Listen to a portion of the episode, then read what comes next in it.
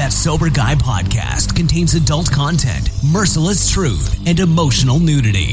Listener discretion is advised. I'm Shane Ramey. You're listening to That Sober Guy podcast, and we help people stay sober. If it's your first time listening, welcome. I'm so glad that you're here today. You can find more podcasts, more resources, and contact us by going to thatsoberguy.com. Be sure to follow us on Instagram at That Sober Guy Podcast. All the links from today's show will be in the show notes. Glad to be here with you today. Thank you for supporting the show and continuing to tune in. I put out a request for questions from all of you, and man, you didn't disappoint. So a big thank you to everyone who commented on Instagram uh, in our Sober Guy Locals men's group, and uh, for those of you who DM'd me as well. Some great questions. Really hoping that uh, we can converse. conversate. I got the Jess here with me today. What's up, Jess? How are you? Hello. Hey. Hello. Hello. Hello. Testing. Testing. I feel like I can't. We need to tune, turn you up a little bit, or are you Yeah. okay there? Yeah, maybe. Okay, there we go. Hello. Oh. There she is. Yeah, excited to be here. Looking forward to the questions. I decided I'm going rogue. He asked if I wanted to hear the questions before. I'm like, no, just shoot them. Shoot them straight. shoot them at me. Not that they're for me, but just you know, let's just uh let's see. I do want to go over a couple of them real quick, just to give folks a little preview of what we're going to cover before we before we kind of dive in. But um, one thing I do want to say is, of course, Jess and I do not have all the answers. We're not here to fix every problem, and uh, nor try to do that. Um, but we figure that starting these kind of conversations around some of the questions that you guys are um, asking out there, it's they're not just for you. They apply to us. They apply to so many different people out there. And so the hope is today that we can say something that maybe helps you understand a little bit or trigger something to put you on a different path or a new, you know, sparks a new thought, um, something to help, something to be uh, of service for with some of these questions. So that's our aim today. That's that's the goal. And hopefully, of course, we want to try to have a little fun. I'm sure we'll uh, be trying our best to do that as well. But um, let's go over a couple of these questions. I just want to go down the list. And uh, the first one: How can someone support a sober friend aside from not drinking around them? Great question. I mean, all these questions are great. Um, how do you support someone who's newly sober? Um, and then how do you respond when people are pressuring you to drink? Another great one. Um, what else? Thoughts on people in recovery community that monetize. So basically, make money from 12 step programs from communities. Uh, should people profit from recovery or stay altruistic? Great question. Uh, I love this one. What advice would you give to fathers looking to manage the stress of parenting without using alcohol? Um, does Barry Manilow know you raid his wardrobe? Great one, Jess. From one of the best movies of all time, Breakfast Club. Uh, Uh, thoughts on NA drinks or mocktails? I love that one because it's uh, a pretty relevant question that I hear often, and there's a lot of debate and conversation around that. Um, I didn't have any issues stopping. I have an issue staying stopped. Another great question. Um, what's bridging that gap? So we have a few more um, in addition to those, but those are those are just a few, probably half of them um, that we're that we'll try to cover in the next 30, 45 minutes or so. So Jess, where should we start? Anything before we jump in or what? nope. Just you know, always happy to be here. And I just yeah, let's. How are you, by the way? I am well. Thanks for encouraging me to take another shot at it. I didn't want to record this a minute ago. Well, we've been trying to record this particular podcast for probably like the About last week. And we're like, okay, let's do it after this. And let's do it after that. Okay, we'll do it after dinner. We'll do it after pursuit. We'll do it after. And then li- we just can't. It's just tired. Something seems to come up, or it gets too late, or there's uh, some the schedule changes. So yes, it's good well, it's to. just at the end of the day, I'm just tired. just freaking tired. Like sports are revving up, you know, um, different things are happening that are starting to occupy our time. And then we're busy. And then it's just like, whoa. this is the busy season. Usually the holidays, even though it's the holidays, they're like crazy for a holiday sense. There's but we don't have a whole lot on the schedule like extra stuff. And then now like spring or end of winter, spring is like when it is definitely busy. Sports and Sports. I remember last year was just like crazy. Yeah. I was coaching both teams last year. Coaching both Managing and coaching. The Cash was playing two sports or something. That was in the fall, I oh, that was a fall, yeah. Yeah. Nobody cares. I don't know. Nobody I cares. know, guys. It was crazy. and it's crazy now. And so, yes, tired. But here we are, Yes. making it happen. So what's the point for that? So why would somebody want to hear what we just talked about? Let me try to make sense of this. So I guess what we're saying is is that even when you're busy, even when you have all these things to do, which I, I actually think that's in one of the questions towards the bottom half of these questions. So we'll we'll go over it a little more because I do I think it's a great one. Like there's always time, you can always make time to be of service, I think, to do extracurricular stuff, to do your hobbies, to go to the gym, whatever it is, but you literally have to make time and it's not always easy. Like sometimes you think- just don't want to do it. I think, too, being of service, though, well, maybe not, but you know, I enjoy doing this. I think you do too. I enjoy serving and helping others. Like, that's what makes me come alive. Like, I really love that. Yeah. So, it doesn't always feel like, oh, I have to do this. You know, it's just like finding the time to do it is difficult. Totally.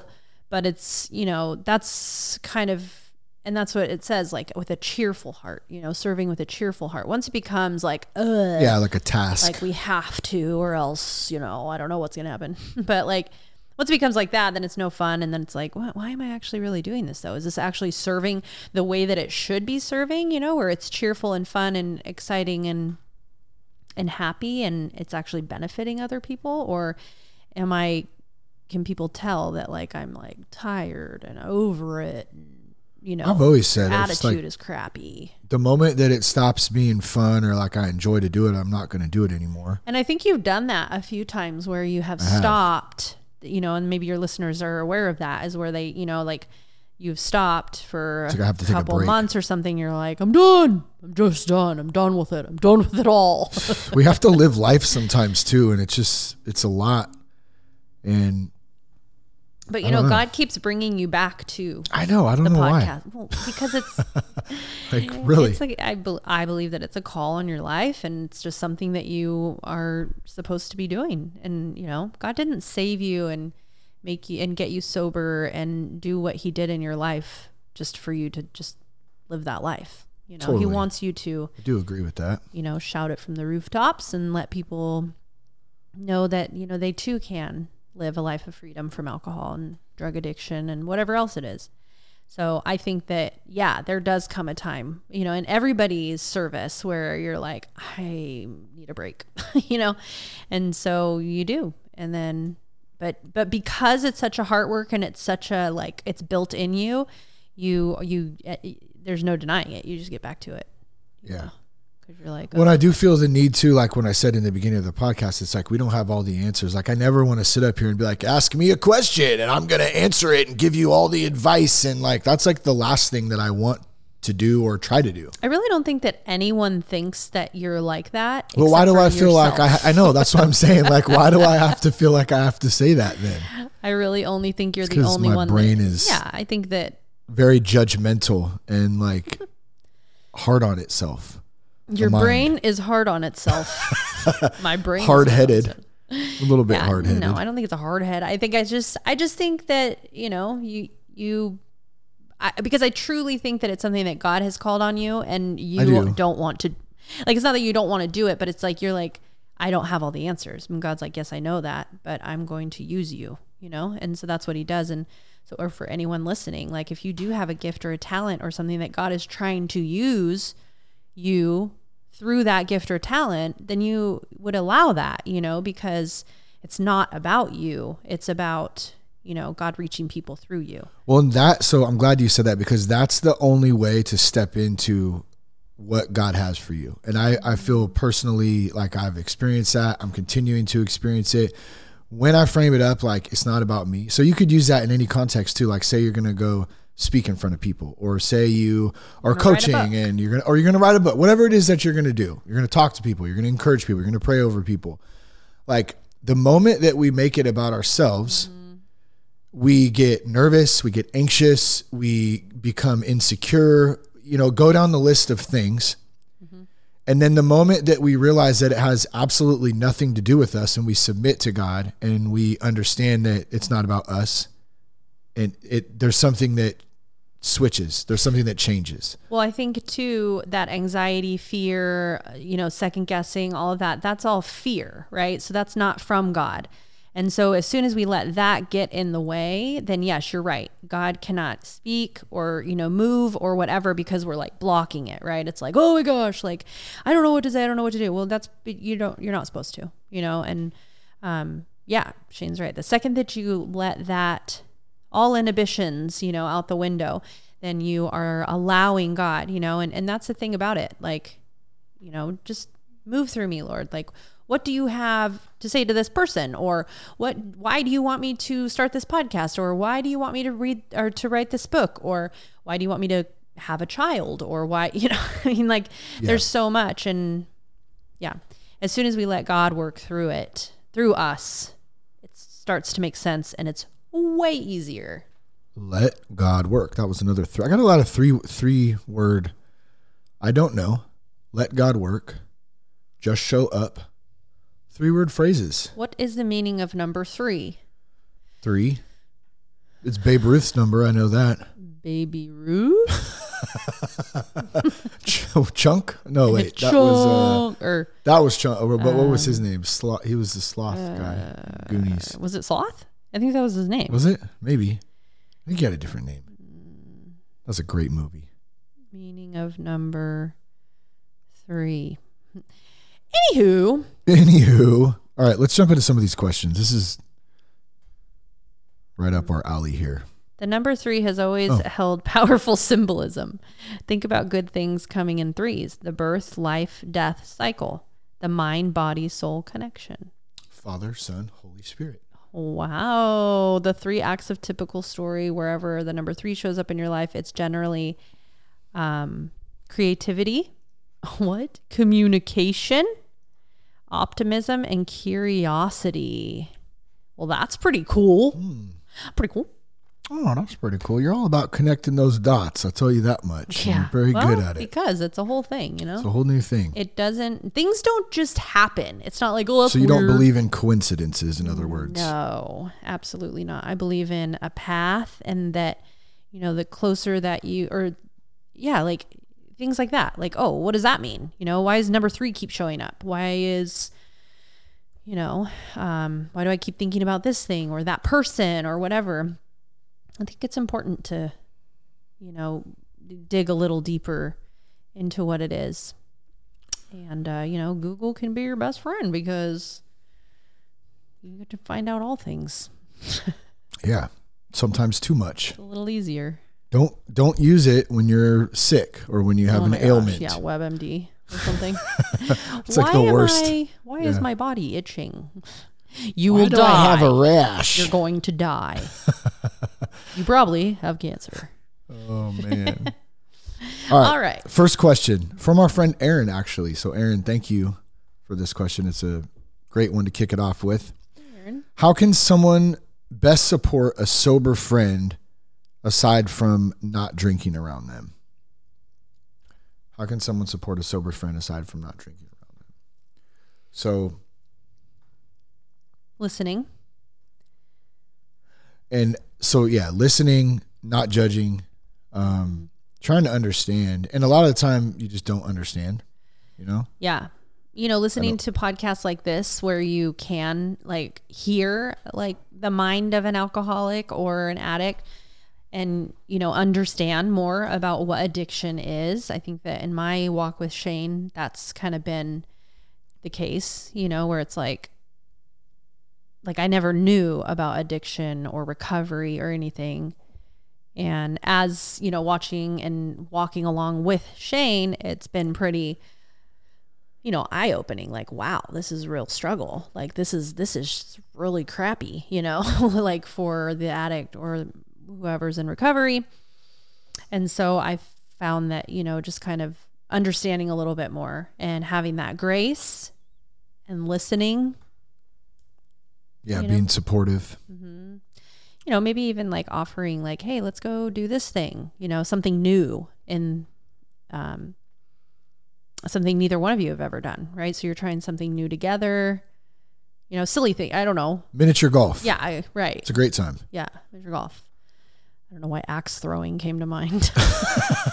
There's usually is there no no actually the one in Davis there's no alcohol involved which is one of the things I liked about it Oh. because most of those places Yeah, they go true, somewhere it's like actually. let's go throw darts Oh. but it's really an excuse to just drink so axe true. throwing there was only soda served there and I don't know if that was because maybe they have a liquor license pending I'm not really sure or maybe been there's people with sharp axes throwing that's things. what I'm hoping for. That's what I'm hoping is the answer. that it could be dangerous.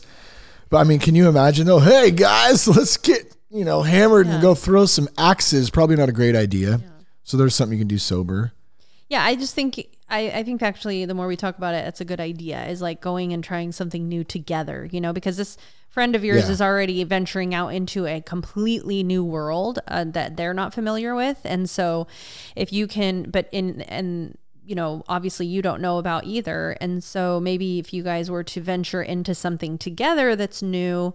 Um, you can both, you know, have that experience of trying something new and relating, you know, on Well, that. if you think about it too, because that, and that's a great idea. And what it what you're really doing is you're actually building a whole new friendship and relationship in a different part or context of life too. So you're kind of starting over um, by starting to do one of those things. So and you might find something that you both like to do, or one or the other likes to do, maybe a little more than the other, but still it's about spending time together, hanging out, and then you start building this new thing around something else. You know, That's exactly what happened with Shane's yeah. recovery. You know, I picked him up from rehab and I was like, uh, who are you? And then he was like, uh, I don't know. And then we tried to like have this day at the beach and we were like, yeah, let's just go home because I bought this some is Wranglers. really awkward. Yeah. And we like didn't know each other. It was, it was, it was hard in the beginning, but we found that, oh, we actually like going to dinner and having conversations without alcohol involved. And, you know, the conversations were more fruitful and like purposeful and things like that. So you probably find that um, you have a whole new friend, a whole new friendship. Yeah, it's kind of exciting too. You know, it's something it new. Mm-hmm. something different. So, yeah, trying new things, um, communicating, talking, listening, I, I even asking questions. How you doing today? Like, how's you know how's things going? Just checking in. Yeah. What Um, would you have liked, you know, from a friend of yours? Like, what is something that your friends did or I- what you wish they would have done? Um, I'm not. I don't know. I might have to think about that one. But the first thing that comes to mind is just like not making, like not making it weird. You know, which Yeah, is hard. Which is hard for I because it, it's strange for people sometimes. You know, and I get it. Um, but just it doesn't have to be. It doesn't have to be weird. Although I don't know that there's any way around that at the What same would time. be weird for you? Um, I don't know. It's more just like a feeling, and and maybe it could be some of it could have been some of my own insecurities too. Like people were judging me. What are they thinking? You know. And so I think what. what There's what- nothing they can do about that. I know. Well, so maybe so maybe this the, the a thought to that is like I would want somebody to be really upfront with me and just talk to me and just like and communicate. So communication that would probably be it when I think about it. Mm-hmm. Yeah. Don't like pretend like you're not. You Yeah, like don't, don't what to say. don't be afraid to ask questions. Like because we're just like we we don't know either. Yeah. The, the the person who's like trying to stay You sober. don't have like, a, you know, disease. I want you to ask me, like, dude, how's it going? Like, how, like, is it, has it been hard? Like, what are you Yeah. doing to, like, stay, you know, not, not going back to where you were before? Like, I think that was the main reason you wanted to start this podcast in the beginning anyway. I remember you saying that Yeah, you were like, wow, I everywhere I go, people knew that I went to rehab and then they're like, "Oh, how are you?" You know, and like nobody knew what to say to you and you were like, "Dude, I'm just tired of it." Like I'm tired of like being like the recovery is a taboo subject. No one can talk about it. This is before any podcast came out about recovery There or anything. couple. Uh, but like it was all But it wasn't- like not like it is secret. now, It was way. like be you know um anonymity wait, hold on, hold on. What did you just say? anonymity. I can never, I, I could never Anonymity. say that word. But anyway, it was all about that. And so Shane was like, dude, no, I'm going to start a podcast and I'm going to talk about recovery and I'm going to be open about it and I'm going to talk about rehab and I'm going to talk about blah, blah, blah. So here we are. Yeah.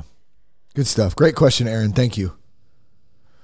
hope that answered some of it too. At least gave you some ideas. Probably just went all the way around. Gonna and that's it. Uh, thanks for tuning in today. Bye bye. Just kidding. All right, next one is from Odie Green. What's up, Odie? Man, you've been following for the show for a long time, man. Appreciate it.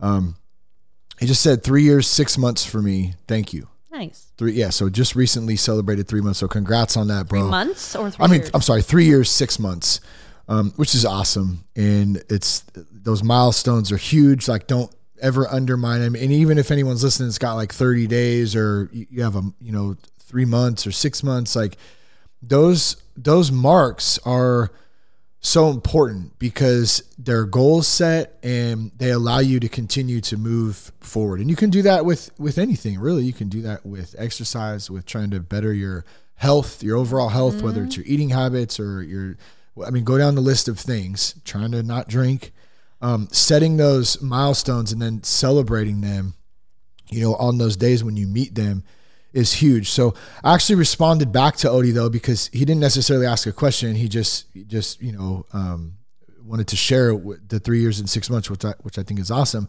But I asked him like, what would you say a couple of things are that have helped you most during those three and a half years that you would share with someone who's new to sobriety? And here's what here's what he said. Um, he said, stay connected to people who care about you. If you're upset about something, call and tell someone, even if it's a small thing that is bothering you That's really good. use your phone contact list. Like who do you trust? Who can you call anytime? Be open minded. Um, drive yourself to things so that you can leave if you need to or if you want to. Another good one. And then I love this one. Listen to that sober guy podcast. Thank you. There you go. But I mean, all those tips are like really great, classic, like I really like fundamental, simple things that Yeah. you can do to set yourself up so you have like I guess we'll just call it a toolbox with some tools in it. And you know, you're not gonna go frame out a house and grab your wire strippers to do that if you're building a house. You know, you need the right tool for the right situation. And all of these ones are are great. So And they might sound like really easy, where you're like, uh, yeah, Yeah. okay, a call list to call people, like, or drive yourself to an event.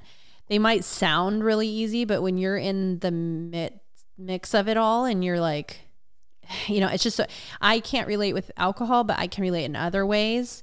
And, you know, maybe like addic, uh, not addiction, but um, uh, depression, that kind of thing. Yeah, do you want to call somebody when you're really depressed? Yeah. That's like the last thing you want to Right, do. right. Right. And I imagine that like um someone struggling with alcohol doesn't want to call someone and say, "Hey, I have this drink sitting right in front of me. I'm Yeah. about to drink it, but I don't want to." You know, because fully your human fleshy self does want to drink it, right? So you want you don't want to, you know, call call somebody that's going to tell you not to drink it. Yeah. right? So that's hard. That's really hard to do, but when you do it, I think that's like the coolest thing. Totally. Right? Like that's that's when you that's when you start seeing breakthrough. Right? Well, you and you start to uh, you start to train yourself on.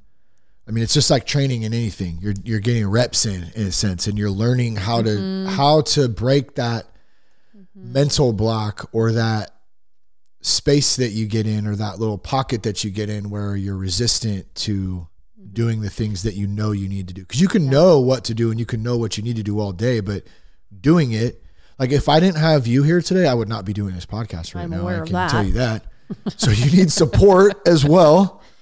Well, and it's just part of it you the, know? the great It's- part about that is that it's not that you know you didn't drink that drink. That's number one right? Where you're like yes did that. Cool.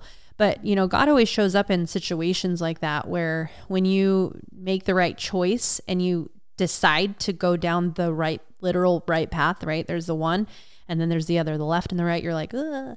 and you go down that right path. You choose not to drink the drink, you call the person, whatever happens, God always turns that into good, right? There's always something else that comes out of that. It's not just that you didn't drink the drink, but oh, then the friend wanted to meet you for da da da, or I don't know, whatever it is, or something comes up in that later on that evening where you're like, whoa, dude, if I was wasted, I never would have experienced this this very moment, or mm-hmm. you know, whatever it is. So just know that it's not just not drinking the drink but you know you're you're taking one step further into experiencing what life really has for you Yeah, it's good. Odie, thanks so much, man, and congrats again on three and a half years. Appreciate the uh, the feedback, advice, good stuff, man. Keep it up. All right, next. uh, So next question, actually two questions from Brittany. So Brittany is the young lady who you talked with Okay. Hi, Brittany. through um, Instagram. I think was it right? yeah. Yeah. Well, she reached out, and then we you guys connected. So so good. Um, all right. First question: How can you support someone newly sober? Which Mm. I feel like kind of kind of ties into to the first question even too, like a friend who's newly sober. But let's just say it's a family member, it's um, a friend. It's funny. How I- do you do that?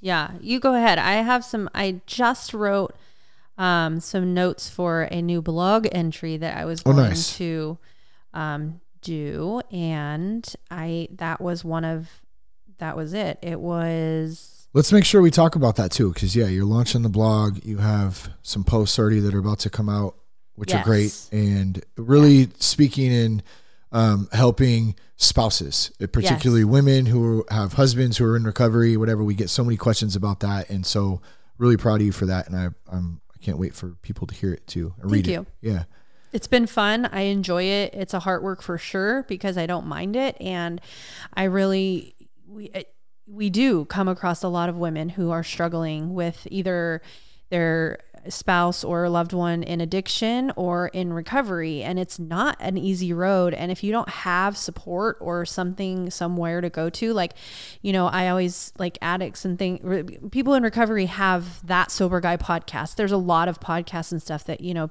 they have that they can go to and listen to or reach out to or something. And i don't know that there's a lot i, I don't know you know i don't i honestly don't know but i wonder if there's a lot out there for the spouse or they get You know. overlooked a lot. the loved one yeah and it's really hard and especially when there's like kids involved and like you know life and it's just it's crazy but okay so back to the question um Well, so let, let's just kind of frame this up. I want to put it in the context for this of a spouse because we already kind of addressed like what a friend would need in the first question that Aaron brought in. So let's kind of frame this up as someone's a spouse because you can speak directly to that. You dealt with this firsthand in me and my problems, and how did you deal supporting me, your spouse, newly sober? So these are some things that I came up with. So the blog was going to be uh way six ways you can love your loved one as they walk through recovery, something like that, right? I haven't done it yet, but I've got these notes. And one was acknowledge the struggle struggle of addiction, which we went over before, right? Acknowledging that you have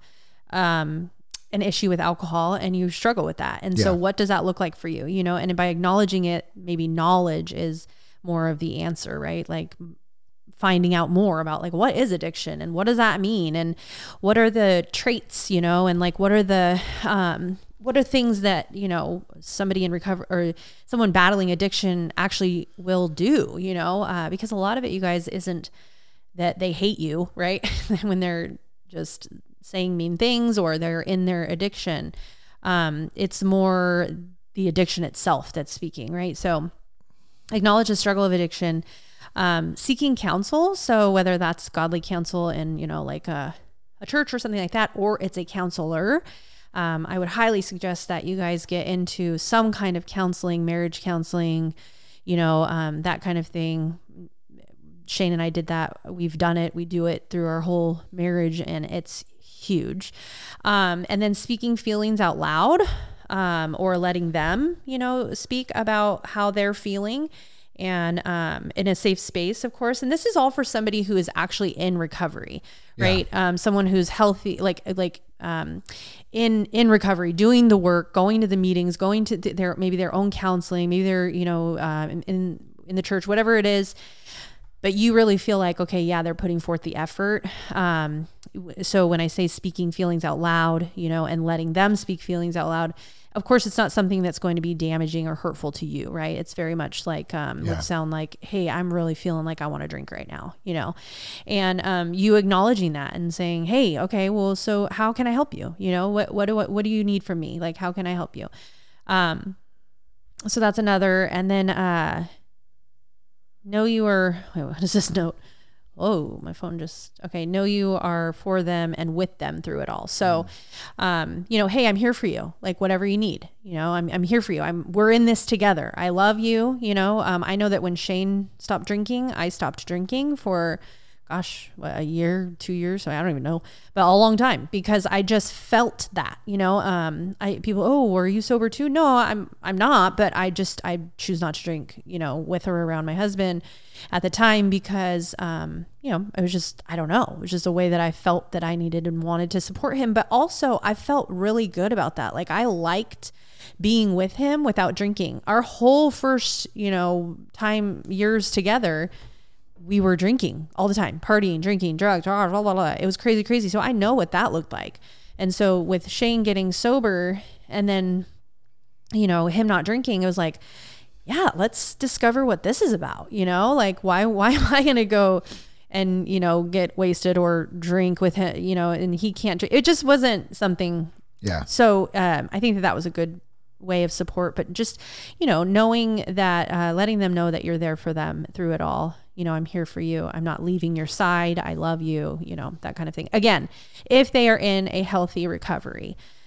Um, and then, you know, don't keep visiting the past hurts, right? So not going backwards, but moving forward. Like, you know, hey, when you were and and this is again where counseling comes in. Yes, talk about that stuff, but that has to be in a safe place, right? But in an argument or a difficult time, it's like, well, you know, well, when you were drunk, you said this and this and da, da, da. that's not a healthy space for that.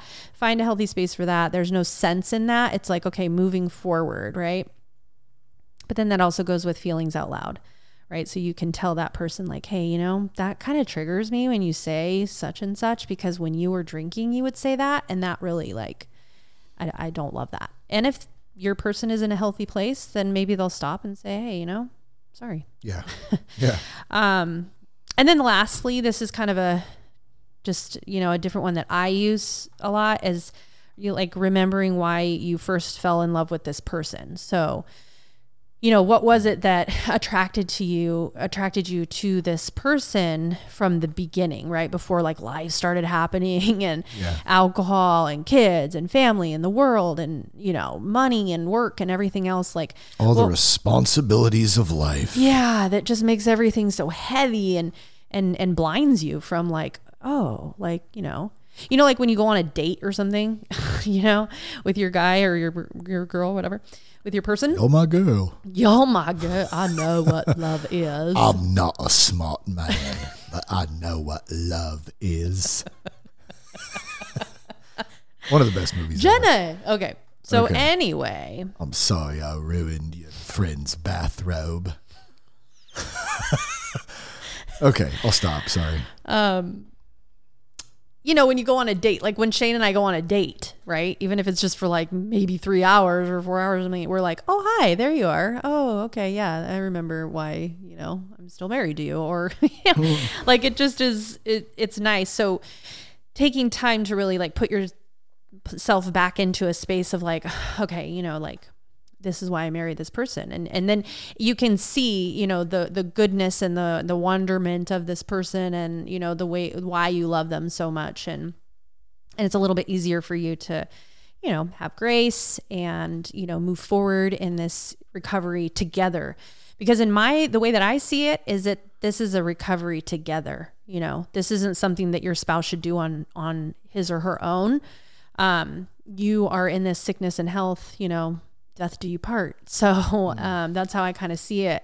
And um, you know whatever that looks like for you but i doubt that it looks like hey we're going to you know uh, i don't know this wedding and you're you know two months sober and i'm gonna get wasted but you're my dd right? Because you don't drink. Yeah. so uh, you like you can give me a ride home and uh, i'll be wasted and thrown out thrown up outside the car or something i don't know i was just saying like you know that's not a loving support right so yeah. You were really good about that. And that kind of rolls into the next question that Brittany sent out too. Um, how do you respond when people are pressuring you to drink? I've chose not to drink since my spouse is is not drinking, and Oh, I get good. pressured a lot that's nice to just. She puts this in quotes to just have one. So you know you know how there's oh Mm. just have one, just just it's just one glass of wine, just one beer. Um, and so how do you you know, how do you respond? I, I love Brittany how you say respond to. You didn't say react. I want to point that out. It's a big difference. React. My reaction might be screw you. I don't drink. You know, a response is much different. A response is much more like I'm going to take a second, I'm going to pause, I'm going to be ready to respond to that. Not because I'm emotional and you know, it's a reaction I, is emotional. Yeah, I've, I'm I'm really taking a second to to think about this, or I've already thought about it prior to the next situation, and maybe that's why we're talking about this now. For the next time you guys go out somewhere, you go to a wedding or out to dinner or wherever it is on a date with friends, and they pressure you. It's like you have you already know what to say. Mm-hmm. You know, you already know um, how to address that so I don't know. What's your thoughts on, that? I think that's that good. One? I think that's a really important thing is to have an idea of like what you would say before. So what you would go. you say if if someone was pressuring you to um, to drink? If somebody was like, just have one, like why not just one? You know, it. I just I wouldn't. I I you know, it's not like I was like I'm not going to drink. I never was like that. I just say I'm good. Like I'm, I'm, cool. I don't I don't I don't drink, man. Go ahead, feel free. You know. Okay, so drink. what I've always noticed, Brittany, is that like people that pressure you to have alcohol, right? If they're just have one, like they're oh usually gosh, drunks on. themselves. No, well, they're they're usually they they kidding. need you to Kinda. like they need you to they need you to they need you to have that drink feel better usually because it makes them feel more comfortable, right? Because mm-hmm. if you're not drinking, well, then what does that say about me? Yeah. And because we used to drink together, and so if you're sober, your husband's sober, well, then, well, what does that say about me? And like, we'll just have one, so it makes me feel better you know? And so you, Brittany, just have to remember that you're in this with your husband and you're married to your husband and, you know, you're going home with your husband that night. You're not going home with this friend. You're not, you know, married to your friend or whoever it is that's, you know, pressuring you to have this drink. So you just keep that in mind and, um, and yeah, have something to say like, you know, no, I'm just not in the mood tonight, you know, and then maybe just like walk away or change the subject, you know, or whatever. And, you know, honest and sadly, you might lose some friends, you know, you might start realizing that yeah. these friends are not really actually the friends that I thought they were. These are our like party friends. And these are the friends that we hung out with only because they were fun to drink with. And um, I'm not really finding that we have a lot in common anymore. And so, dang, you know, going to that party or going to uh, the, that that house you know for the barbecue thing with these people with that particular friend or these particular friends doesn't really sound fun anymore you know? Yeah. it it kind of doesn't feed me the way that I need it to. So and that's okay. And that's growth. That's what happens you know is that um you know you'll have friends come and go people come and go you know? God puts people in your life certain times takes them away certain times and um, that's okay. And it doesn't mean that you know you have to be like, oh, you suck, you're a sucky friend. No, it's just, yeah, I don't really want to go to that tonight, or you know, yeah. whatever. Um, and and and you know, and that's up to your your friends if they want to. Well, how come you're not hanging out? And how come you're no no no no no? That is their own thing, and that is where you draw the boundaries, and you just say, hey, bro, that's your deal. Okay. Yeah. That's not, not on. That's not on me. That's you. You need to figure that out yourself. It's not me. It's you. It's not you, it's me. He has a shirt that says that. Who does? Lucy. Lucy? She's funny. All right, good stuff. Brittany, thank you. Yeah. That's I hope some of that helped and uh love to hear back from you too. Yeah, absolutely. Feel free to reach out. Um, next question. Next question, uh, please. Next question. Jason from the Way Out podcast. What's up, Jason? Good to hear from you, man. Uh, and uh, a little more of a personal question here, and would love love to uh, share a little bit since you asked. Um, said, "How's the new place?" And now that you've had a little time to settle in into the new home and the new area, which it was a new area when we kind of moved to the new house, but very familiar area, being that we've lived here for oh, you know quite a while. Um, Our whole lives, pretty much, minus a few years here and there. Moved away a couple times. We're but, back. Yeah, it's going good. It took a it took a minute to settle in. I think just moving in general is a lot. Um, it's just a lot of energy and a lot of work. But yeah, love the new hood. Um, got family nearby. Um, what else? Kind of settled in. The house is great. It's yeah. like the perfect the space house. for the family and the the age of the kids and stuff right now. So that's wonderful. You know, the neighborhood's great. Yes, we are settled in. The kid, you know, homeschool, sports, work you know, just living that when, life. When, when and when we say like, you know, you don't know what God can do, like I never would have imagined we would just be so blessed to live in like a just a nice home and just be such a like tight family, I guess. Yeah, it's you know, pretty I mean, amazing. it's like we have our crap, no doubt, but like, wow, some days I'm just like, how? You know, 10 years ago, we were getting evicted, like straight up, like literally 10 years ago. From a house right around the corner from us where we're living now. it- it is. Yeah. We rented the house on Shamrock Court and we couldn't get our shit together. he- we got a 60 day notice. I think I shared this on a couple podcasts back, actually. It was either on Trust the Process or You Don't Know Whose You Are, one of those. And I shared a little more of the story about how you were eight months pregnant, I think. We got a 60 day notice because we weren't paying our rent on time. yeah. That's that's really what it comes down to. Shane was still in his addiction, right? No, I, well, I was so leading up to that, yes. Yeah, But so we were when we got the up all over. when we got the the notice to move, I was like less than a year. sober. Yeah, I was newly sober. Yeah. we were broke. Way Like- less than a year. Well, yeah, it was. I don't know. It was somewhere in that Yeah. time frame. Um, but it, was chaos. You know, I talked about the stress. Like, how do you? And it, it would have been such a great opportunity to go back and drink and be like, screw it all. Well, I'm true. Over it. Not drink through that. I'm all. over it. But I didn't. I stayed plugged in. I stayed going to meetings. I stayed connected. I was very hungry and determined to stay sober because I knew that there was no like going back to me was like certain death really when I think about it now. It was death. I probably would have killed myself or something. Like no doubt. Wow. There's a lot of things in the nine years that you've been sober that I think, how in the heck? Only by God's grace can you get through something like we have or whatever, you know, the things, I don't know, the world, even, you know, like everything going on in the world. And I'm like, and you're still sober and you still haven't had a drop of alcohol. And it's pretty amazing. It's pretty cool. And I know, you know, you could drink tomorrow. Like I get that. But like, um, yeah, it's pretty and and I truly believe that it's it's God's grace. I believe it's this podcast, which was God's, you know, I think gift to you where he's like, hey, Yes. you know, um, that has kept you accountable and um, busy, you know, in your sobriety and purposeful. And so I think that's really cool. But um but yeah, back to the question, I just I think that uh uh, you know, we're good. We're we're settled for sure. Settle would be the word. But we are also still dreaming about Huntington, are we not?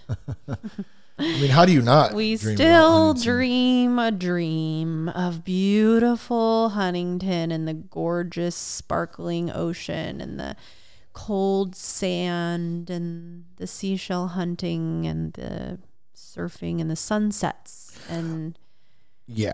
Need I can I keep you want me to keep going? Not really. I'll probably just cry.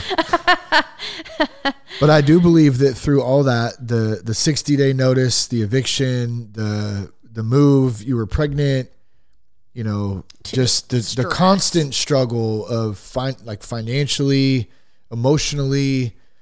You know, there's one thing that I when I look back is that God was always there Yeah. with us, even when I didn't recognize it, even when I didn't know it, even when I didn't acknowledge it. There's no other explanation mm. for it because it doesn't make any sense, you know. And so, yes, I love that you pointed out how important this platform is, the podcast. I mean, it was just an idea, and not that it's some big grandiose thing, but it's it's something that has really helped me to stay on track. And it's it's given me something to stay sober for. I think when I think about it, Oh, yeah. it really has like to to share to get stuff off my chest and be creative.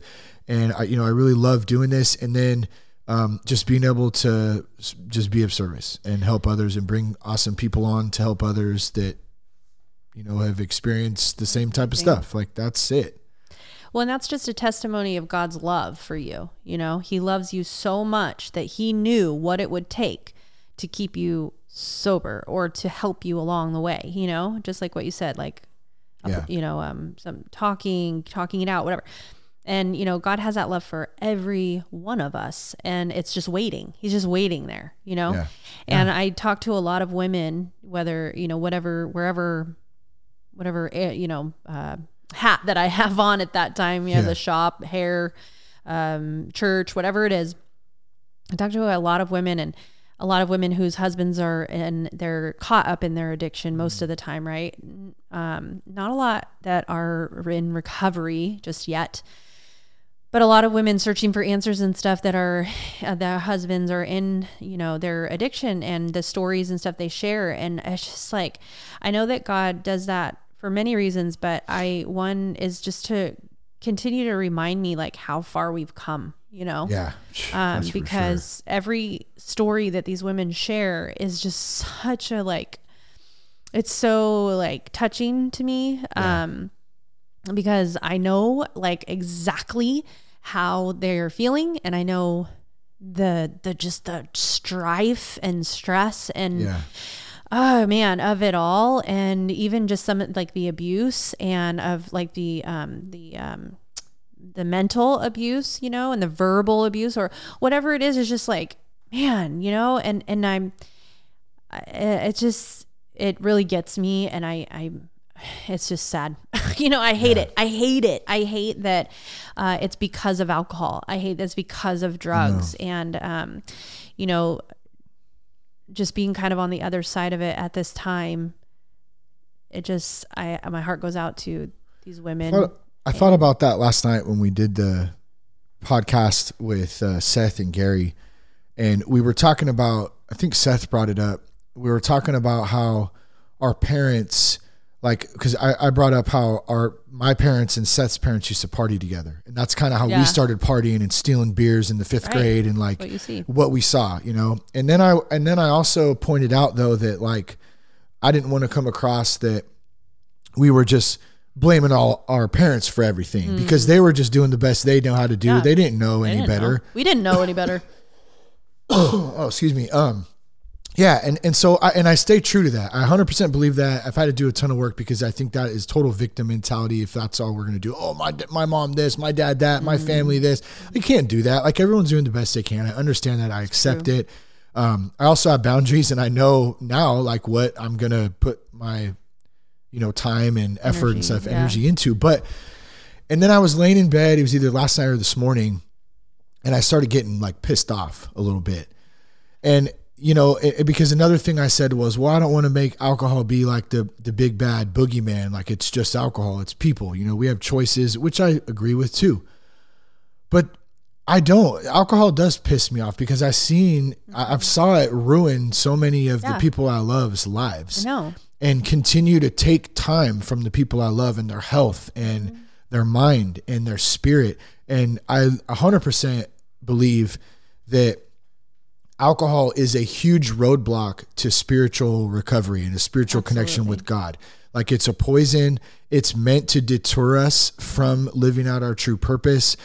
In my opinion, that's why it's legal mm-hmm. because the secret is connection with God. Like everyone's looking for the truth. I want the truth, this, and including myself. I searched for it for 20 years. Uh-huh. The truth, this, the truth, that, politics, all, I mean, go down the list of things mm-hmm. you know, questioning God, digging into God. Is the Bible real? I mean, it is what is Eastern religion? What's better? What works? All of it. No, none of it. Like it, it- alcohol would completely blocks all of that, no matter Yeah. what path you're going to take. And I mm-hmm. just ta- and I was like, you know what? F alcohol.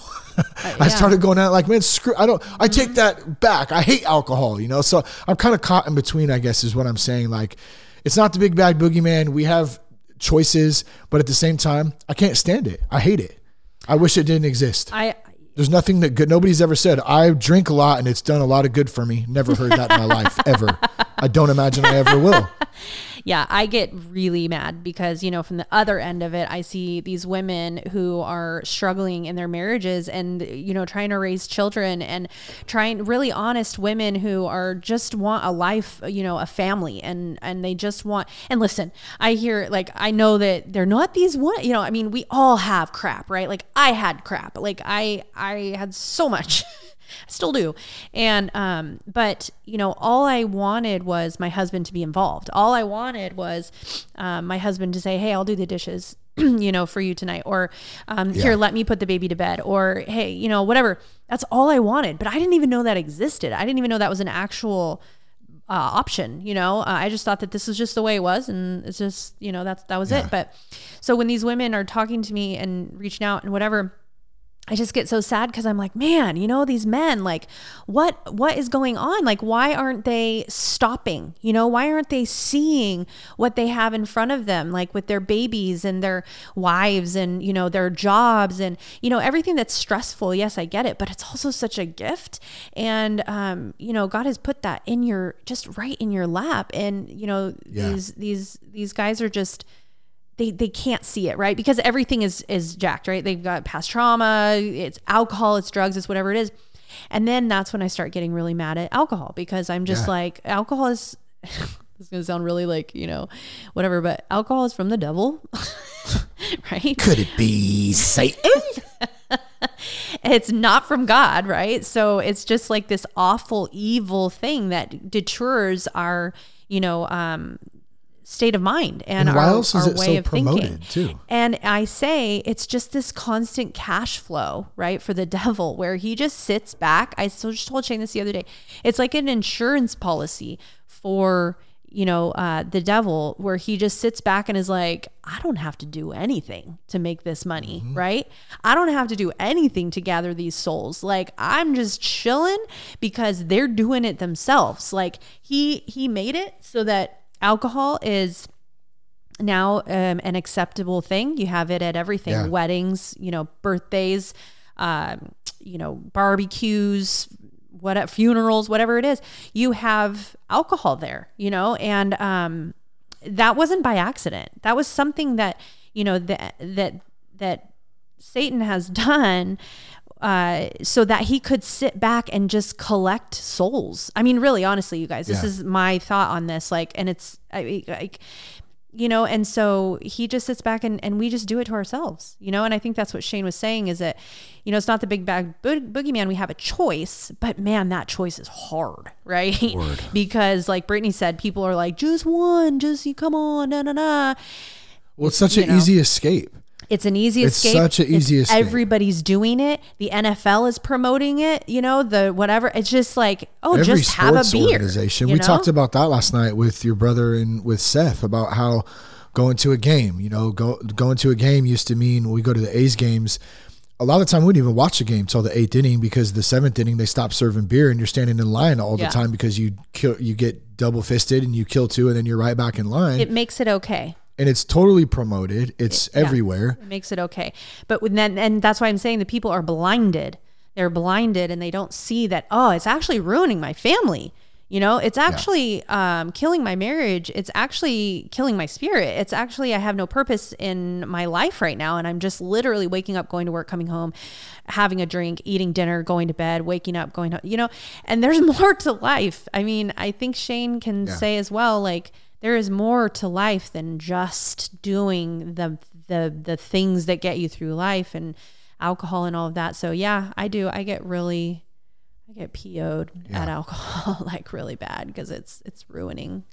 Yeah, I do too. So somehow that turned into they- um, if we were settled if we were settled home. in our home, Jason. So, but in any case, it needed to be said, and there it is. So no, I I, I, I love it. Thanks for asking, man, and I appreciate you. And yeah, we'll have to do another podcast again here soon. I think we did a panel one. Um, I don't. Gosh, it's been a couple of years now. We'll have to do something else or uh, just a good old podcast. Um, so gosh, we're already at 53 minutes and we still have like a, a ton of questions. So we got to roll through these cause we, we Yeah. have a little I dinner date that would be coming up here with some friends. with us. So can't yeah, we can, we can talk forever on this stuff. Um, so next one comes from Evan. It's Iron Evan on IG. Um, appreciate you, man. And great question. And uh, thanks for uh, throwing it out there. Um, Evan said, thoughts on people in recovery community that monetize from 12 step like programs and communities. Should people profit from recovery or stay altruistic? Um, I mean, that's, that's a, a really good question. I think you could, I, I think I ha- would have to ask a couple of questions first on that. Like, what you know, in particularly, what do you mean? Because are we talking about recovery centers? Are we talking about twelve step? Are we talking about rehabs? Are we talking about, um, you know, what what are we talking about? Sober drinks? I mean, there's all types of things that people are profiting from or creating businesses out of. Um, in addition to all of the free resources, like a twelve step meeting or like. Um, a church, a, a men's group, or a Facebook community. Um, I think uh, for for me, I I don't have a problem with people doing whatever they're going to do as long as their heart is in the right place. Um, I find it terribly disappointing when we hear stories of people who uh, and let's say sober living homes that's a big one but people open sober living homes because in, out in California it's really easy to do in a lot of cities out here because the resources are so scarce. People open these homes up and they get paid by the county or the state and they get a lot of money and then they're not doing due diligence and people um, taking care of people the right way. They're scamming insurance. I mean we've seen all all types of stuff in the recovery kind of community and industry of people who are dishonest and who are just out to make a buck. So if we're talking about that, I can't stand it. I think it's wrong. Um, I think anyone who is doing any type of cheating, scamming, any of that stuff, it's that no, of course. I mean, that's it's not right at all.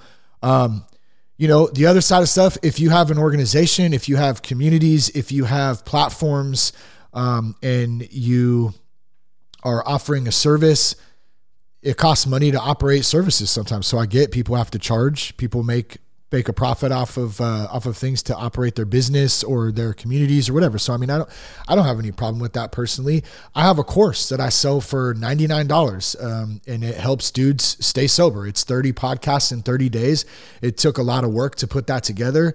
I host it on a platform that costs me money every month that I pay for to to put it on there. Um, and it helps a lot of dudes and um, it helps support sober guy.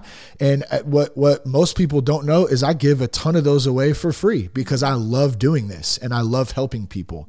Um, so that's just my kind of personal take on it from a personal perspective and what I do with sober guy. And then I think on the outside, um, another for someone for another one that comes to mind is like Wes from uh, Clean Clean Cause. It was a sponsor of, of uh, Sober Guy for a long time.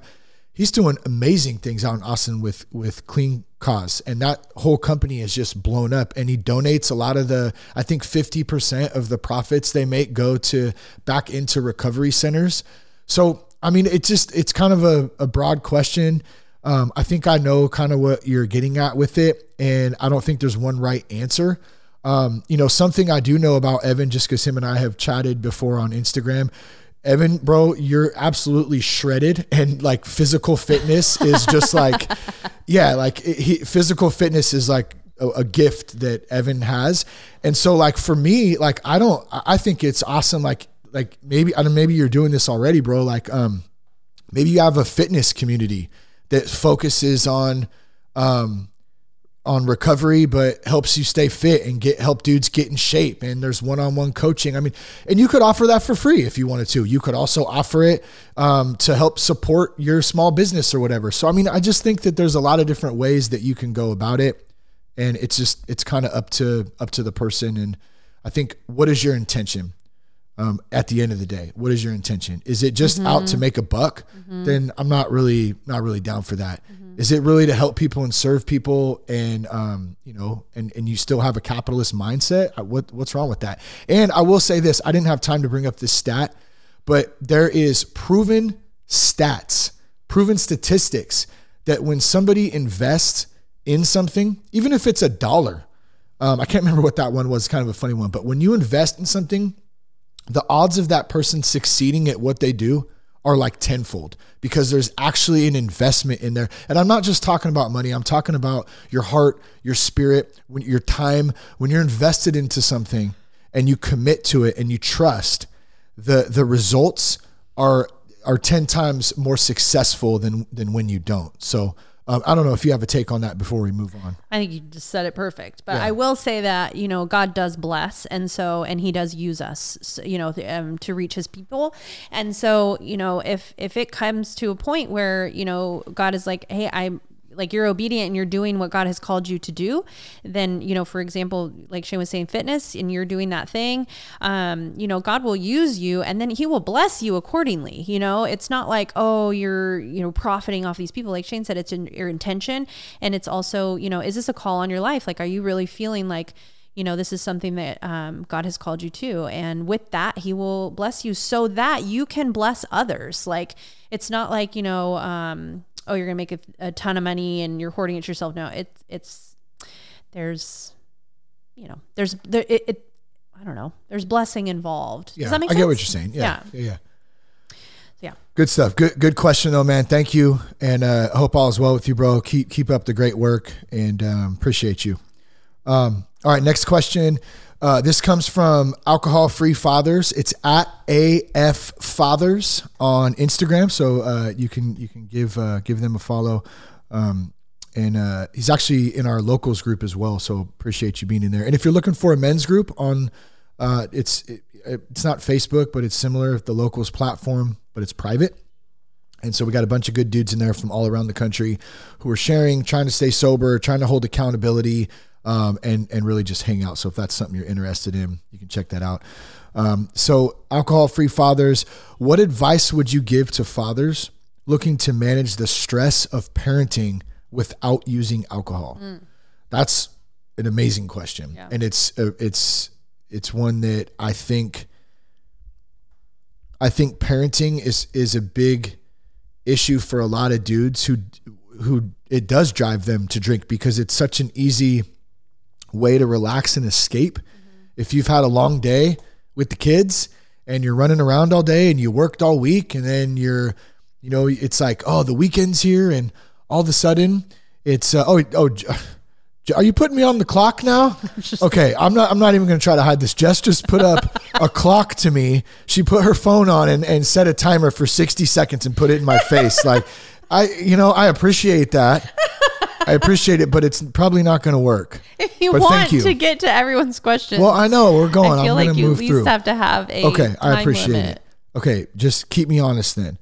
Um, what advice would you give fathers? Look, like you feeling is part of being human and being a dad is not easy. 100%. percent It's not easy at all. But if I had to go back and I thought about where I would be right now if I was still drinking, if I was still well, number one, I probably wouldn't be married. Uh, we we probably wouldn't be together at this point. I'd probably not be um, half of the father that I am today. Here's your timer. Wow. wow. Sorry, I didn't mean for that to happen. All right. Yes, you'd be in jail or on the side of the road. That's what you. In the gutter. It's usually what I say. This one's hard because I really get it. That's what I want to say. Yeah, to be so honest, what- I I, I want to say do like I don't drink? I don't blame a dude for wanting to come home and be like, damn, that was a long ass week. Like I'm stressed out about X, Y, and Z. I got baseball practice and you know i got to fix the brakes on the car i mean go down the list of things i got to help my wife with this this weekend we got the birthday party on sunday like i get it and so it's so easy to say let me have a couple drinks with the with the guys or just by myself or whatever and just relax and when we start to do that as a habit and it becomes a habit and that's the only way we know how to deal and cope And relax. with life to relax and escape it becomes at least in my experience very unhealthy and what did i start doing i started relying on alcohol to deal with all my feelings whether it was stress whether it was fun whether it was sadness and it came to a point over years where i didn't even know how to feel anymore so and so then, what did you? You know, so if you were doing that, would you be coaching the baseball team? it, it wouldn't be very good if I was You because know? I'd be hungover. I'd be wanting to hurry up and get off of practice. self. No. So so let me so let me just get to the answering the question then I guess in some solid takeaways. How do you manage the stress? Okay. Number one, connect with God. That's first and foremost for me. I have to be connected spiritually to something higher.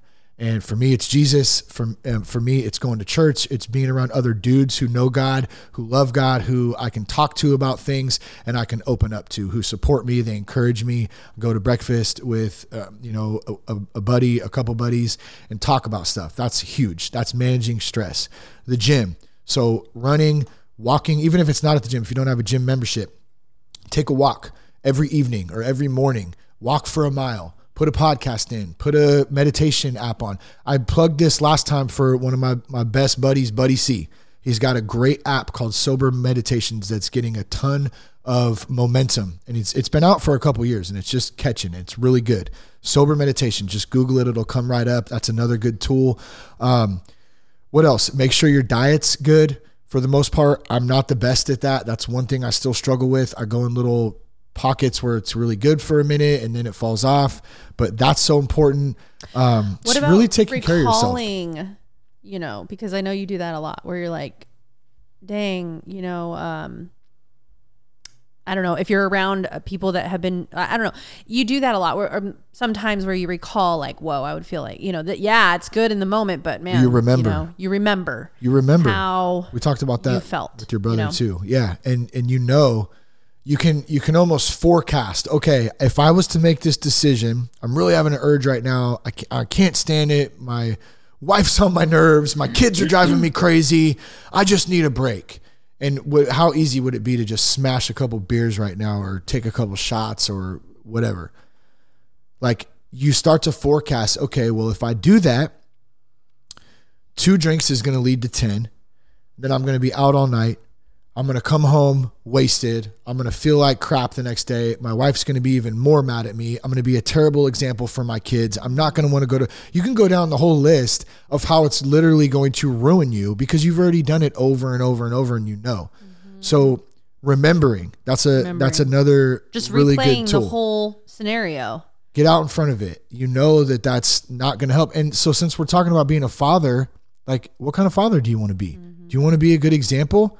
You know, I did a podcast years ago. I don't remember what it was called now, but the kind of the basis of it is monkey see, monkey do.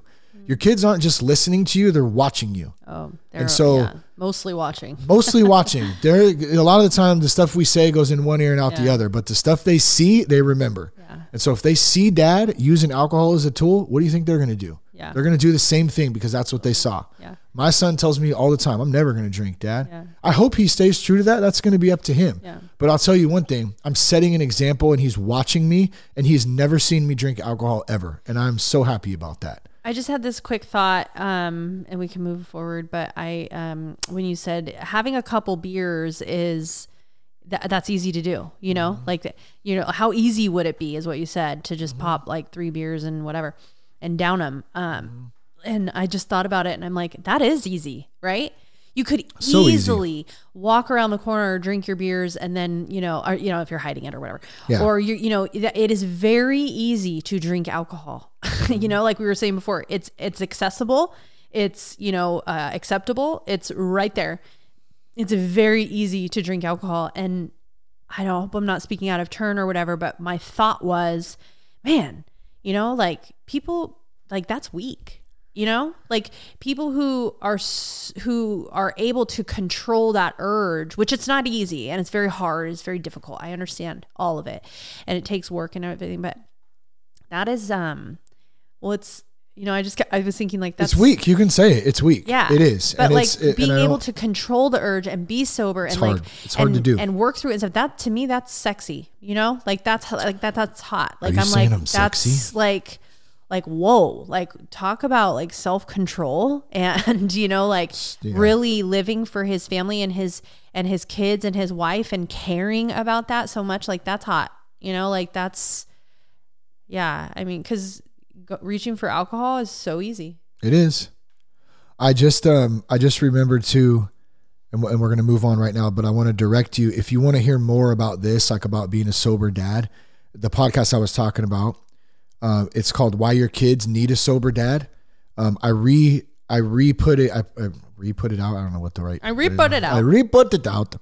June seventeenth, twenty twenty two, on Father's Day. I redid it or whatever. So if you want to check that out, I talk more about that. That's where the monkey see, monkey do is, and so I think it'd be a great podcast for you um, if you want to hear more about sober parenting and being a sober dad. It's a great one. Had a lot of good feedback on it. So um, alcohol free fathers at AF Fathers, give them a follow. Thanks so much for the question, man, and for supporting locals and all of it, man. I appreciate you.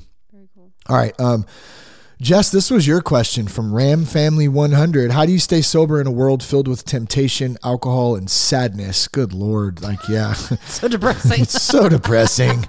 I don't know. I don't know. It's really hard. You know, and I'll tell you how.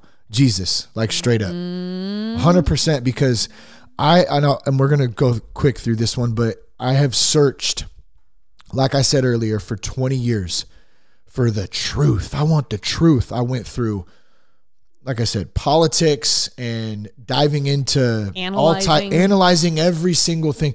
The only thing the only thing that's given me any freedom is Jesus, like 100%. And I finally stopped kind of trying to figure it out and just stepped into it. And that's it. Um, there's there's more to this world, I think, than um, than we realize, than we know, than we understand. And uh, like I, I've said it a bunch of times lately, I'm either absolutely insane or I'm 100% right, and I'm just I'm just doing what what I know works. I know, You know it what's works for funny me. is when you said I've been searching for the truth and I found it through Jesus. Well, what's funny is that the truth, right? You found through Jesus. Well, surrendering to Jesus takes faith, right? And Mm-hmm. faith is without seeing or knowing.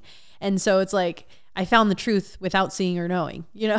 Yeah, and and uh, you know through all your analytic analyzing and all of your research and everything that you've been looking for and come to find out that the actual truth is without even knowing or seeing it, you know? I know, right? Yeah. That's that's yeah, that's very kind of crazy when you think about it. Well, and Trusting, I guess that's faith. yeah too. you're just giving it up you're just like i don't know and I i i, never will until i'm not on this earth anymore i will not know what that's the happening. surrender and the submission. You know, like Mm-hmm. uh, like Wordsmith. And I don't know if you remember Wordsmith from um, a local dude, been on the show back in the day, but in one of his songs, he said, "Man, when you surrender to God, you get to go to heaven, from earth to heaven. But when you submit to God, you bring heaven to earth." And Mm. I've always thought about that, like, wow. So I can still live on this earth in this crazy, jacked up, broken ass world that makes no sense, that makes me so angry some days, which I've had, and I'm get, I've gotten a lot better at that. But it used to like really piss me off, like what is that, and it's like, dude, I don't know. I don't have all the answers. I'm not going to solve the world's problems. It's a broken world, and Jesus said, "I'm the way, the truth, the life." There it is. Mm-hmm. That's it. Mm-hmm. Like, and, he I believe that. yeah and they all it also says that you're gonna have trials on this earth like it's gonna be hard you know but the only freedom and escape from that is jesus it's not alcohol it's not drugs it's not Exactly. you know porn or um uh, netflix or you know whatever food like it's a not any one. of that it's it's only jesus and the and that way is by not knowing I know. It doesn't make any sense actually. You- That's why I said I'm either completely nuts or yeah Okay, let's let's move on. Good stuff. We still got a few more to get to. I know that people have been really waiting for this one as it's in like the main title of today's podcast. But uh, this comes from MCKO. So um, man, appreciate you, man. I know you've been following Not Sober Guy for a long time too. So great to connect and thank you so much for the question. And it's such a good one. Um, we see it all on Instagram. We know even the alcohol industries, the big label companies are starting to come through with non alcoholic drinks. Everyone's catering to this new movement that's just like caught fire in the last couple years of mocktails. And it's this whole new industry. And, um, and MCKO said, I'm trying to get back to dating uh, with non drinkers, but some have mentioned non alcoholic spirits. I think it's uncomfortable and useless um, and, and kind of dangerous for me too. Um, to go for drinks two years sober uh, for me i don't think i drink really because i like the taste. Um, you know and I, I feel the same way. I never drink because i really love the the taste of mickey's 40s like i it just did the job for me. Tastes like skunk piss really. I, I did like the the cap the puzzles on the cap. That was always fun but like it wasn't like oh this tastes so good. So i, I get it. Um, so thoughts on na drinks on mocktails I'm gonna I want to kick it to you first and just hear your thoughts on this real quick, and then I'll give my little take on it. me You, yeah, or the other person on the podcast yeah. And there's only two of us here. Is there a ghost here? Somebody I don't know about?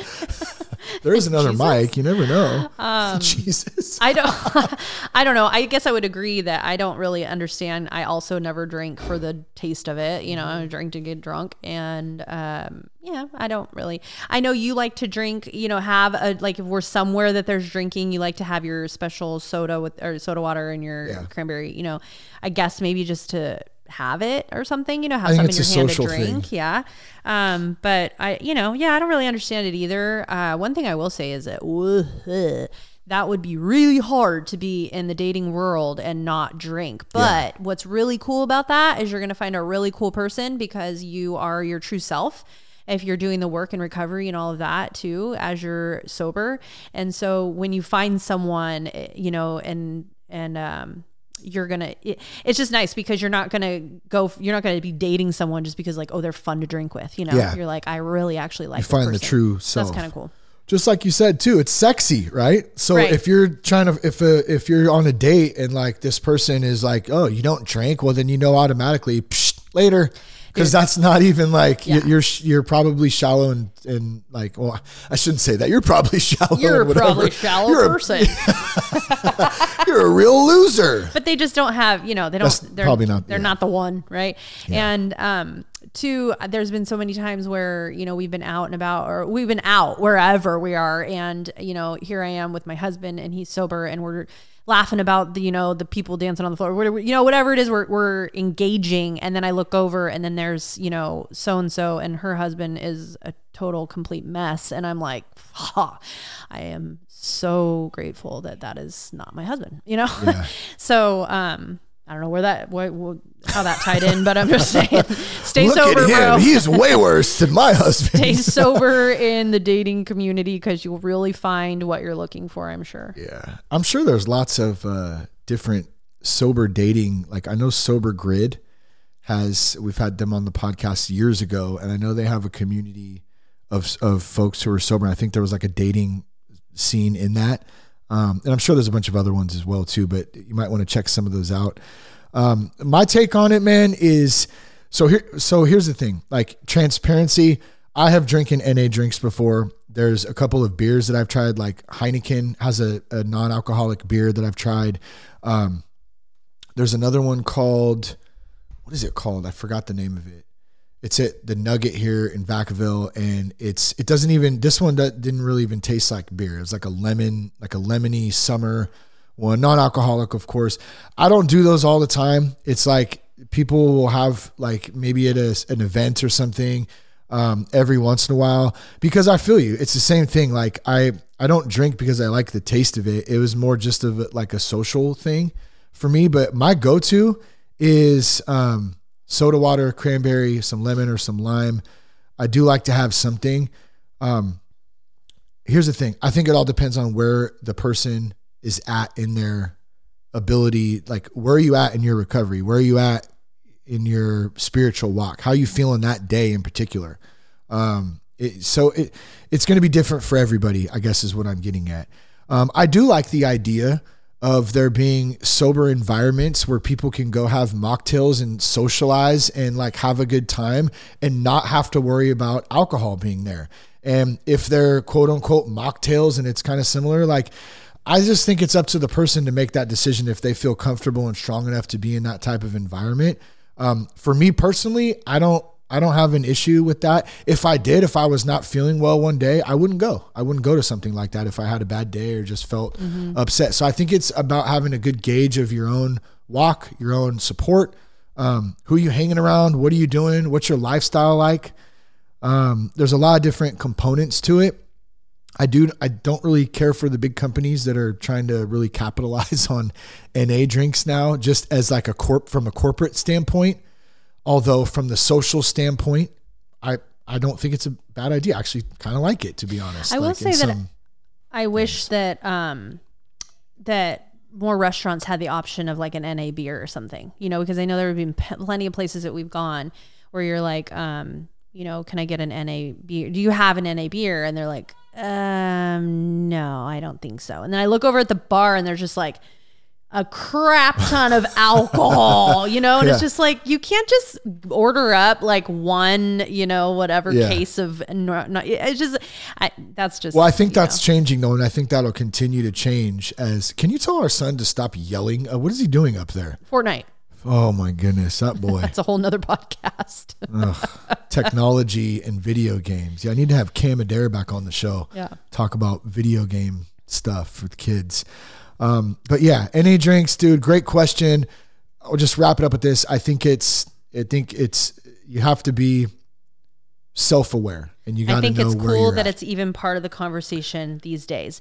Tw- uh, 10 years ago, that wasn't even like a thing, you know, Yeah. NA beer, And- and it- NA drinks. Like, I, I feel like sobriety and all of that is really, you know, obviously coming to a point where people are understanding and realizing. And and everybody's going to have a different opinion on it too. You could ask somebody who's maybe real hardcore in the program, and they're going to say, "No, like no way, you you should never do that." That I And don't understand. and you know, I don't know. I mean, that's someone's opinion, and then you're gonna have someone else on the complete other side of the spectrum. It's like, dude, that's totally cool. Like that's fine. Like uh, do however you feel, you know. So it's really just up to anyone, and the debate is never ending. It's the Hegelian dialectic. It'll go around and around and around and around, and there'll never be a right answer.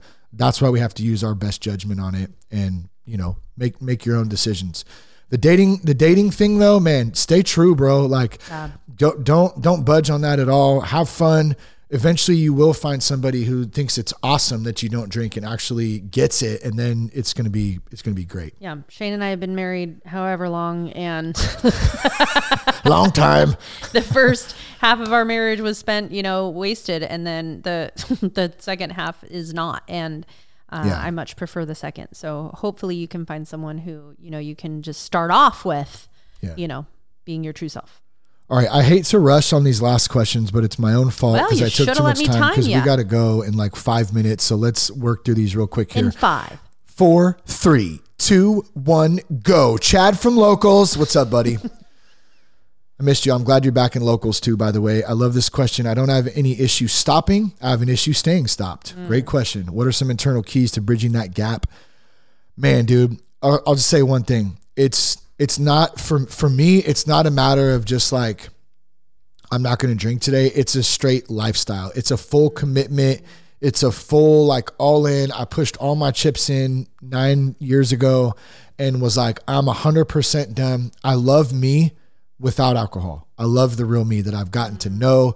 My family loves the real me without alcohol. Doesn't mean I don't have a bad day. I had a, I was kind of having a bad day before I recorded this podcast today. I was being a little little crybaby a little bit and just in a weird mood you know and but the good news is is i didn't have to go drink about it i just i had some encouragement from the jess here and here we are yeah, so like it's not going to be perfect but it's a lifestyle and it has to be full commitment there's no option i do not drink period that's it now i know that might sound easier said than done we have those urges but that's where we go through all the things like being in the locals group or having another group that you're a part of being a part of a men's group being a part of your church being a part of 12 step like support having somebody you can call all those things that come into play, like back to that toolbox of tools to help us get through those urges um, and help us get through those times. But it has to be full commitment. It has to be a lifestyle, and there's no there's no going back. Period. You're all in. So that's that would be my my take on that.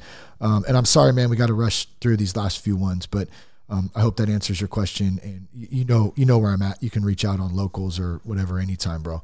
Um, all right, this next one comes from Luke. Um, how do you effectively manage to balance time with kids, their school, their work, their sports, your wife, work, while also going to meetings, step work, being of service? Having experienced relapses in the past, I've come to realize that I must keep God and my sobriety first or jeopardize losing everyone and everything else behind it. However, at times I find it challenging to keep my sobriety a top priority. Yeah, dude, that's um, a great question. We're always in a fast paced life with all, everything you said work, sports, marriage, trying to be a good dude, trying to be of service, trying to go to meetings, trying to stay plugged in. You know, one thing that really helped me in this last year is I established, like, I always kind of knew, but it was scattered, like my core tenets. So it's faith, family, fitness, vocation, and what was the last one? it's so good, I forgot it. Uh, faith, family, fitness, Finance. vocation, and finance. Thank you. Um, so those five things are like the five most important things, and they're in that order. And faith, like I, that falls into my sobriety because I I feel like that all goes that goes together. So like when I go down my list, if I start questioning something that I don't have time for, or I feel like I don't need to do, does it is it in one of those buckets? That's where I start, and then it's about kind of prioritizing that stuff and not overcommitting myself. It's so easy to get overcommitted. I almost feel a little overcommitted right now, to be honest. We just started a young adults group on Monday nights, Yeah. so we're we, we opened our home up feeling and we're really excited about it. It's awesome, but we have That's people not it, though. from That's not the only no, thing. I'm I'm just saying that Yeah. that was one new thing. Um, we're stoked about it. It's 18 to 32 year olds, and we open our home up and we have a little Bible study and hang out. As to, did you 18 change to it? 28 year olds. Did you change No, it? that's what it is. Oh, I thought it was 32 or 30. I don't know. Any, who, We nobody have cares. baseball, group, church, s- uh, soccer, work, Homeschool. uh, homeschool, Podcasting. You're going to go back to, I mean, there's a whole bunch of stuff, Yeah. dude. Like, there's a lot. And so, yeah, trying to keep that all in line is really hard at times. And that's where, We don't have the answer. yeah. I mean, giving it up really too, surrendering it and going, God, like, I know you're going to help me get through this Yeah. today. And I can't wear everything. And, and here's another good tip, dude. Sometimes you just got to say no. Yeah. Like, and I'm not saying say no, like I can't go to group or a meeting if you need to do that. That's not, I'm that just should saying be first. it should be the top priority. And if you're feeling like, man, I really don't want to go to this meeting, that, that might be a good. But time if there is when you stuff that you're ent- that is entering your life that is pre- that is preventing you from saying from going to the things that should be first, you need to prioritize your life. And then if things start floating in that are stopping you from doing those number one priorities, well, then that's well, those are the things that you should say no to. yeah, You know, that's what Shane and I were like, okay, things are starting to pick up. You know, as soon as church starts like taking the back, you know, wheel or whatever, um, is when we need to reassess, right? So Yeah. it's like, yeah, we want Lou to, you know, do um, uh, travel soccer and all this stuff, but it's like, that doesn't sound, you know, like something that would benefit Yeah. all of our family right now. So can only do so much. yeah, it's just, it's crazy. But Faith and being sober, like though, for me, like I said, those two go hand in hand. Those are like number one, top of the list. And on good if- mornings i can wake up and i can be like i'm laying in bed and i'm like if i remember i ask god i'm like okay lord be with me today show me the way um, and just make it easy for me. Just show me what you want me to focus on today. Like what is important to you? How do you want me to to walk through my day? Like literally. And when i do because i don't say i don't say that every morning you know it's it's mornings that i remember that i do that. And you know because most of the mornings i hit the ground running you know and i'm just like get, get everybody everywhere. And um but on days when i say that it is really amazing how God really does show up because I everything seems a little bit smoother and I stress a little bit less and I'm like, okay, this is just what this is what we're doing. You know, this is what God wants today. and make a schedule. Take notes, make a schedule, like map it out. That's helped Yeah. me big time. I never used to do that. I'm still Calendar not great at it, phone. but I'm much better at it. So I can check what I have that day. And Jess is really good about it, so she'll add stuff, you know, for me. I'm like, oh, okay, I have this today. Because I rule your life. um, You do, you do. And that's fine. I like it like that. Rule me.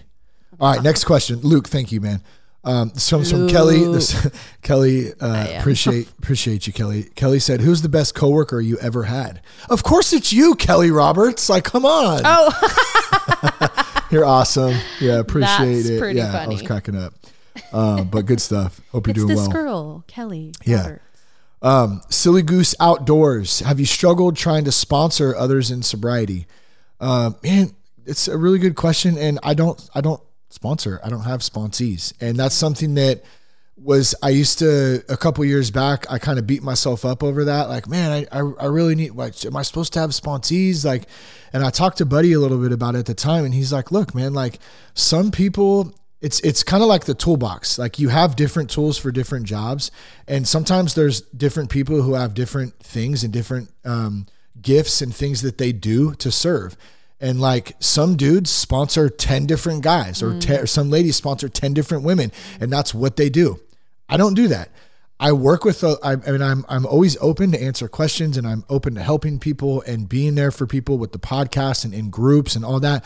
But I don't in particularly, um, sponsor anybody in particular, like, you know, How many people do you have that listen to the podcast? oh gosh, I don't know. What do you mean on any given month or what? Yeah. I mean, 30, like- 40,000 maybe? Okay. I so mean, that's in a way, you have thirty or I mean- thousand sponsees. not really. That's I kind of know, different. I but know, but I'm just saying. I feel like this. I try to be of service. Like- yes, this is your service to Yeah. the sober community. And I don't have like, and uh, for me, it's not like a specific, like, I'm your sponsor type of thing. I don't know why that's always been kind of sh- like just different for I've me. always had a weird thing with. but like there's there's um you know uh, like i have a couple of people in mind i'm not even going to say their names right now but like that i work with and talk to and we keep in touch and so yeah i guess you could say that and we help each other like it's not just me and helping them and it's vice versa Um, but yeah, so I don't. I think that if it goes back to if it's a heart work, you know, like if you're able to sponsor someone and you enjoy doing it, like you said, like Totally. maybe that is a sponsory. I don't know. But like, you know, you're just like, I enjoy calling, hey, how's it going? Whatever. Yeah. Like that's what it should be. It doesn't have to be this thing where you're like, ugh, ah, they're calling me or Oh, it should never be I like have that. to, you know, help Yeah. this person through this thing, like whatever. It's something that like when it when you're called on that you're like, hey, you know, like Yeah. I'm uh Yeah, I'm So- I'm yeah, I'm I'm here. I, I'm you should. I'm ready to do it. yeah, Right. absolutely open to it, ready to do it. But great, great question, man. And if you Um, don't feel that way, then maybe it's time to just take a slight break. yeah. Yeah, Yeah. there's nothing wrong with that. All right, next one from Theron. Theron's also part of our locals group. What's up, buddy? Appreciate you. I've been sober for some time now, over eight years, and still feel burnt out and drained from time to time.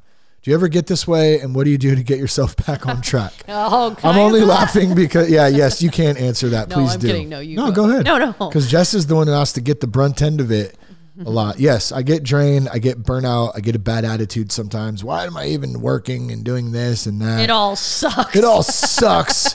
I hate. It. I said that recently. I hate everything. I just. I don't know, dude. I mean, it's a. It's a. It's a battle. Some days, yes, you're definitely not alone in that. I know too, just from, you know, being in in group and stuff that a lot of us work a lot. You know, I know you have a, a busy schedule and shit, long shifts and stuff too, and that could be a part of it too. So just, I think we got to try to take breaks sometimes and alleviate ourselves of some of the stress and just relax and just say, I don't have to do everything, have Yeah. all the answers.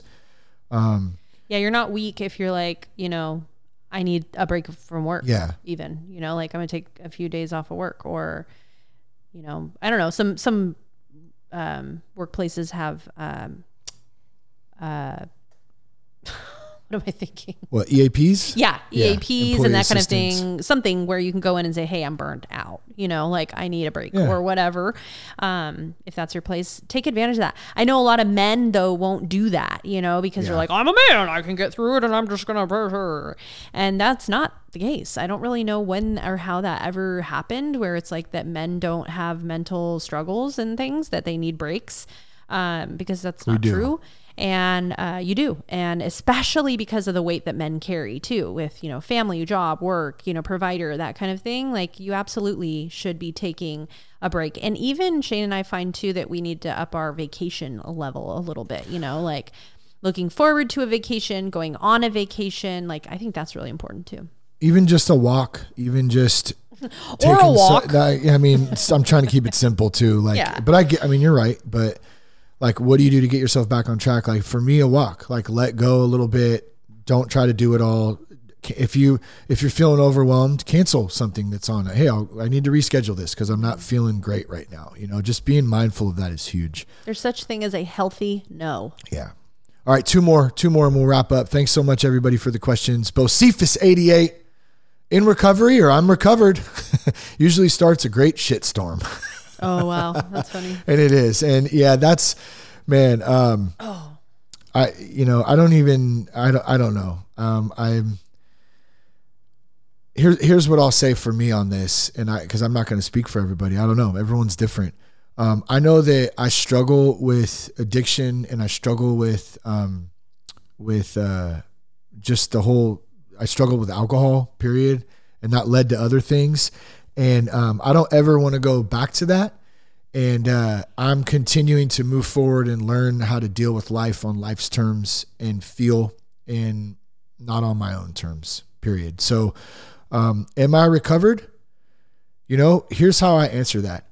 I'm recovered through Jesus Christ, like, period. Like, He redeemed me, He set me free.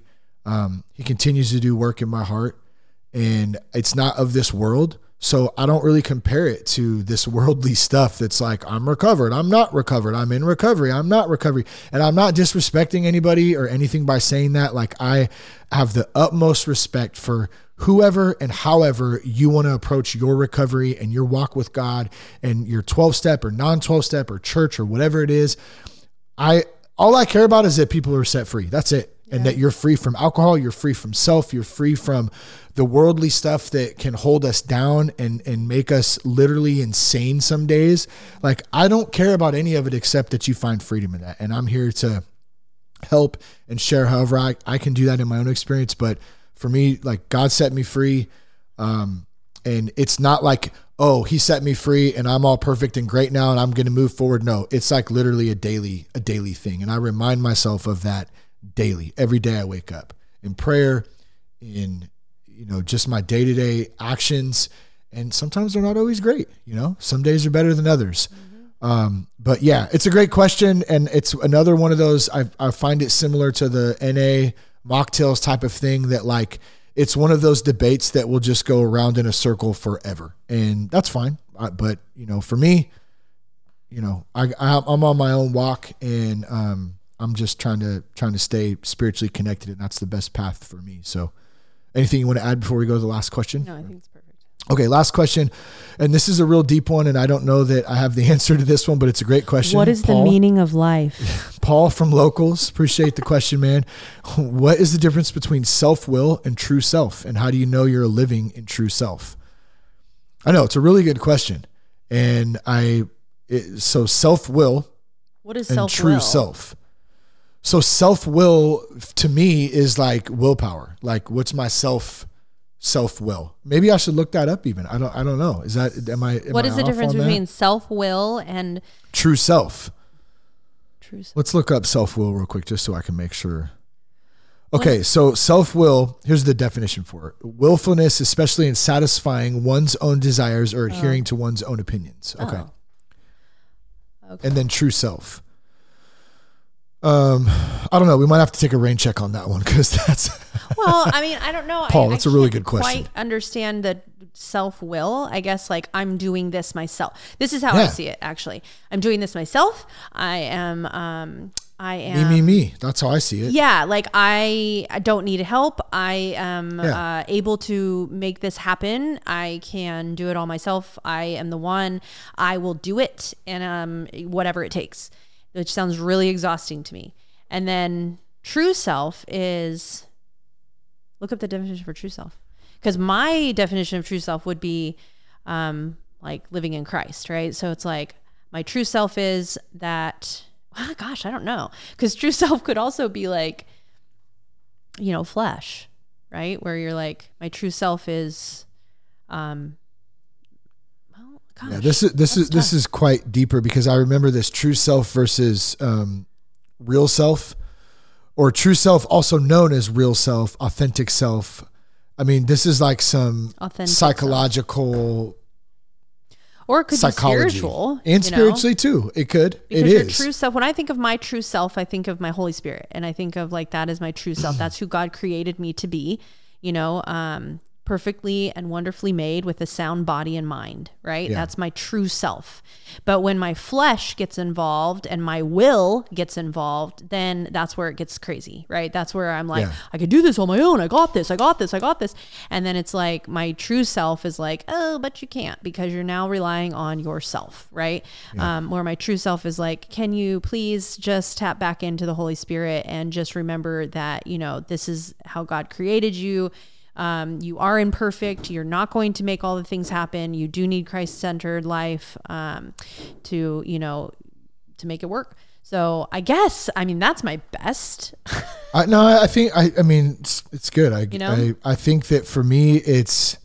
I think for me, it's like what I prayed for for so long was like God, show me, show me my true self, like through your lens. Who who am I? How do you see me? How do you like show me how I should see the world? How should I see my wife? How should I see my kids?